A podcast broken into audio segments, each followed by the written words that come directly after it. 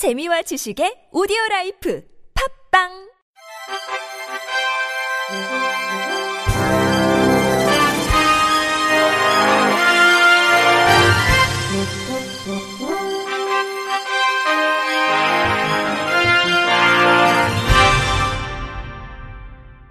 청취자 여러분 안녕하십니까? 7월 14일 금요일 KB에서 전해드리는 생활 뉴스입니다.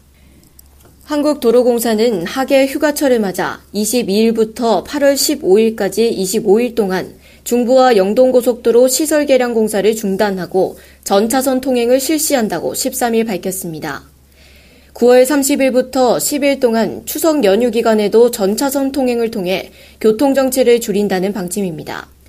공사 관계자는 현재 중부 영동고속도로의 시설 개량 공사를 실시하고 있지만 토요일에는 강릉 방향, 일요일에는 인천 방향의 편도 두개 차선을 개방한 상태라며 특히 이번 휴가철에는 전차선의 이용이 가능하다고 말했습니다. 이후 11월부터는 대부분의 구간에서 두개 차로를 이용할 수 있다는 설명입니다. 이 밖에 공사는 강원권을 찾는 운전자는 해당 구간의 정체가 예상될 경우 제2 영동고속도로와 서울 양양고속도로를 이용해 달라고 당부했습니다. 이달 말 예정된 서울 첫 경전철 우이 신설선 개통이 9월 2일로 한 달가량 연기됐습니다. 막바지 열차 안정성 검증 과정에서 교통안전공단으로부터 열차 운행 간격인 2분 30초가 교통약자들을 배려하기에 부족하다는 지적이 제기됐기 때문입니다. 이에 서울시는 열차 운행 간격을 당초보다 30초 늘린 3분으로 조정하고 안정성을 확보한 뒤 개통하기로 했습니다. 10일 서울시는 영업 시운전 단계에서 원래 계획했던 열차 운행 간격이 짧아 교통약자를 배려하기에는 부족한 것으로 판단됐다며 해당 시간대 배차 간격을 3분으로 늘리고 이로 인한 추가 영업 시운전 진행에 따라 9월 2일로 개통 일자가 미뤄지게 됐다고 밝혔습니다. 우이신설선은 서울 강북구 우이동, 정릉, 성신여대역, 보문역, 신설동역 등 정거장 13개소, 연장 11.4km 규모의 서울 첫 경전철입니다. 열차당 객실은 두 칸으로 기관사 없이 무인으로 운영되는 것이 특징이며 지난 2009년 9월 공사에 착수한 뒤 올 3월 대부분의 공사를 마치고 4월부터 개통을 위한 철도 종합 시험 운행 중입니다. 서울시 관계자는 안전을 우선으로 9월 2일까지 반드시 우일 신설선이 개통될 수 있도록 최선을 다하겠다고 밝혔습니다. 미세먼지를 비롯한 대기 오염 문제는 건강과 직결되기 때문에 그 심각성이 크다고 할 수 있는데요. 이번엔 대기 오염이 심한 곳에 사는 사람일수록 전립선 비대증 위험이 높다는 연구 결과가 나왔습니다. KBS 박광식 기자입니다. 전립선 비대증을 앓는 50대 남성입니다. 공장지대에서 수십 년을 살면서 좋지 않은 공기를 마셔왔습니다. 인터뷰 전립선 비대증 환자. 이렇게 공장을 했었는데 거기서 이 병을 이제 알게 됐어요. 그때가 50대 전이니까. 그래서 알고선 이렇게 치료를 계속 받았고. 조그만 공장을 했었는데 거기서 이 병을 알게 돼서 그때가 한 50대 전이니까 그래서 알고 치료를 계속 받았고. 고려대 의대 연구팀이 50세 이상 남성 1,700여 명을 대상으로 각각 사는 곳의 대기오염과 전립선과의 상관관계를 분석했습니다. 그 결과 대기오염이 심한 곳에 사는 사람일수록 잔뇨감이나 빈뇨, 절박뇨 등의 증상이 심해지는 것으로 나타났습니다. 대기오염 물질 배출량을 3단계로 구분해 분석했더니 오염량이 많은 지역에 사는 사람은 적은 지역에 사는 사람보다 전립선 비대증 위험이 2.2배나 높았습니다. 특히 질소산화물과 이산화황 배출량이 높을 땐 전립선 비대증 위험이 각각 1.7배, 2배 증가하는 등 밀접한 연관성을 보였습니다.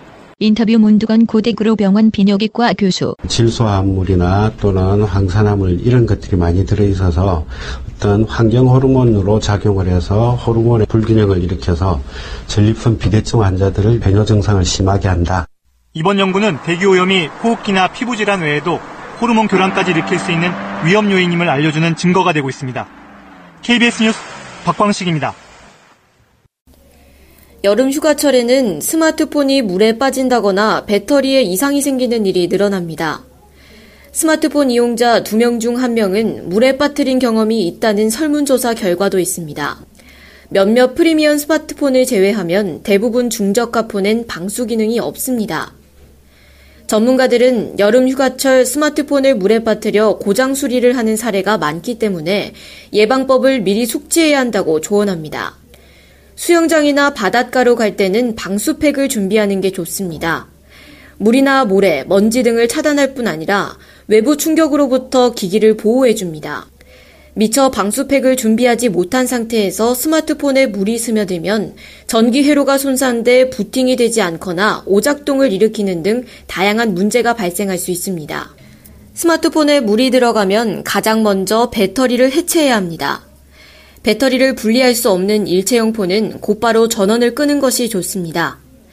배터리를 분리했다면 유심칩이나 SD카드 등 주요 구성품도 모두 빼내야 합니다. 스마트폰을 말릴 때에는 헤어드라이어 같은 기기로 뜨거운 바람을 사용하면 내부 부품이 열로 인해 고장날 수 있기 때문에 주의해야 합니다. 여름철에는 배터리도 주의해서 관리해야 합니다. 차량 내부에 보관하고 있던 배터리가 폭발할 가능성이 있습니다. 직사광선에 차량이 장시간 노출되면 내부 온도가 크게 상승해 배터리가 부풀어 오르는 현상이 일어날 수 있습니다. 자동차 여행을 떠날 때에는 차량과 연결된 시가책 충전기로 스마트폰을 충전할 일이 많습니다. 이런 경우 시동을 걸 때에는 스마트폰을 분리하는 게 바람직합니다. 충전이 완료되면 스마트폰을 충전기에서 빼두는 게 배터리와 연료를 아낄 수 있습니다. 서울에 비밀 지하 공간이 여러 곳 있다는 사실 알고 계십니까? 여의도 지하벙커를 비롯해 서울역사박물관 방공호, 그리고 신설동역 지하 3층, 이른바 유령역 같은 곳입니다. 길게는 70년 넘게 잠들어 있던 이런 비밀 공간들이 문화시설로 바뀌어 올해 10월 공개됩니다. SBS 이종훈 기자가 다녀왔습니다. 종로 서울역사박물관 한 구석. 우거진 숲을 사이로 굳게 닫힌 콘크리트 구조물이 눈에 띕니다. 육중한 철문을 열자 컴컴한 내부 공간이 모습을 드러냅니다. 1944년 일제가 비행기 공습에 대비해 만들었다는 방공호입니다. 지하로 내려가 봤습니다. 길게 뻗은 통로 옆으로 용도를 알 수 없는 방들이 줄지어 있습니다.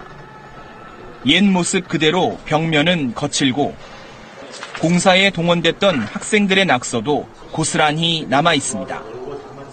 태평양 전쟁 당시 폐색이 짙어지자 일제가 만들었던 비상통신시설로 추정됩니다.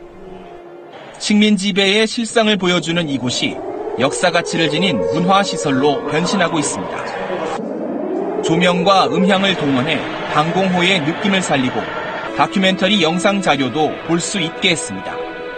일제 강점기의 아픈 기억을 잊지 말자는 뜻에서 관련 사진 3만 장을 활용해 미디어 아트도 재현했습니다.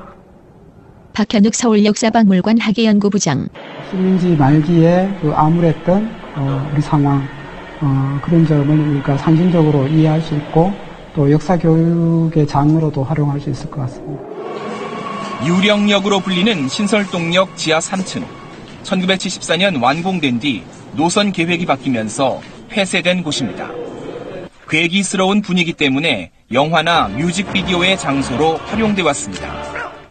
70년대 박정희 대통령과 주요 인사들의 비상 대피처로 알려진 여의도 지하 벙커도 전시와 문화 공간으로 새롭게 단장돼 오는 10월 시민에게 첫 선을 보입니다. SBS 이종훈입니다. 끝으로 날씨입니다. 주말인 내일부터 장마가 다시 시작되면서 연일 30도를 웃돌던 기온이 2, 3도가량 낮아질 것으로 보입니다. 토요일부터 일요일 낮까지 비가 계속되겠습니다. 토요일 서울 낮 기온은 30도, 일요일은 29도 예상됩니다. 이번 장맛비도 국지적인 호우를 동반해 특히 토요일 밤부터 일요일 새벽 사이 강한 비가 집중될 것으로 보입니다. 충청도는 20에서 60mm, 그 밖의 지방은 5에서 40mm에 그치겠습니다. 다음 주에는 장마가 소강 상태에 들면서 폭염과 열대야가 다시 기승을 부리겠습니다. 비 피해와 함께 온열 질환에도 대비하셔야겠습니다. 이상으로 7월 14일 금요일 생활 뉴스를 마칩니다. 지금까지 제작의 이창현, 진행의 이정화였습니다. 고맙습니다. KBRC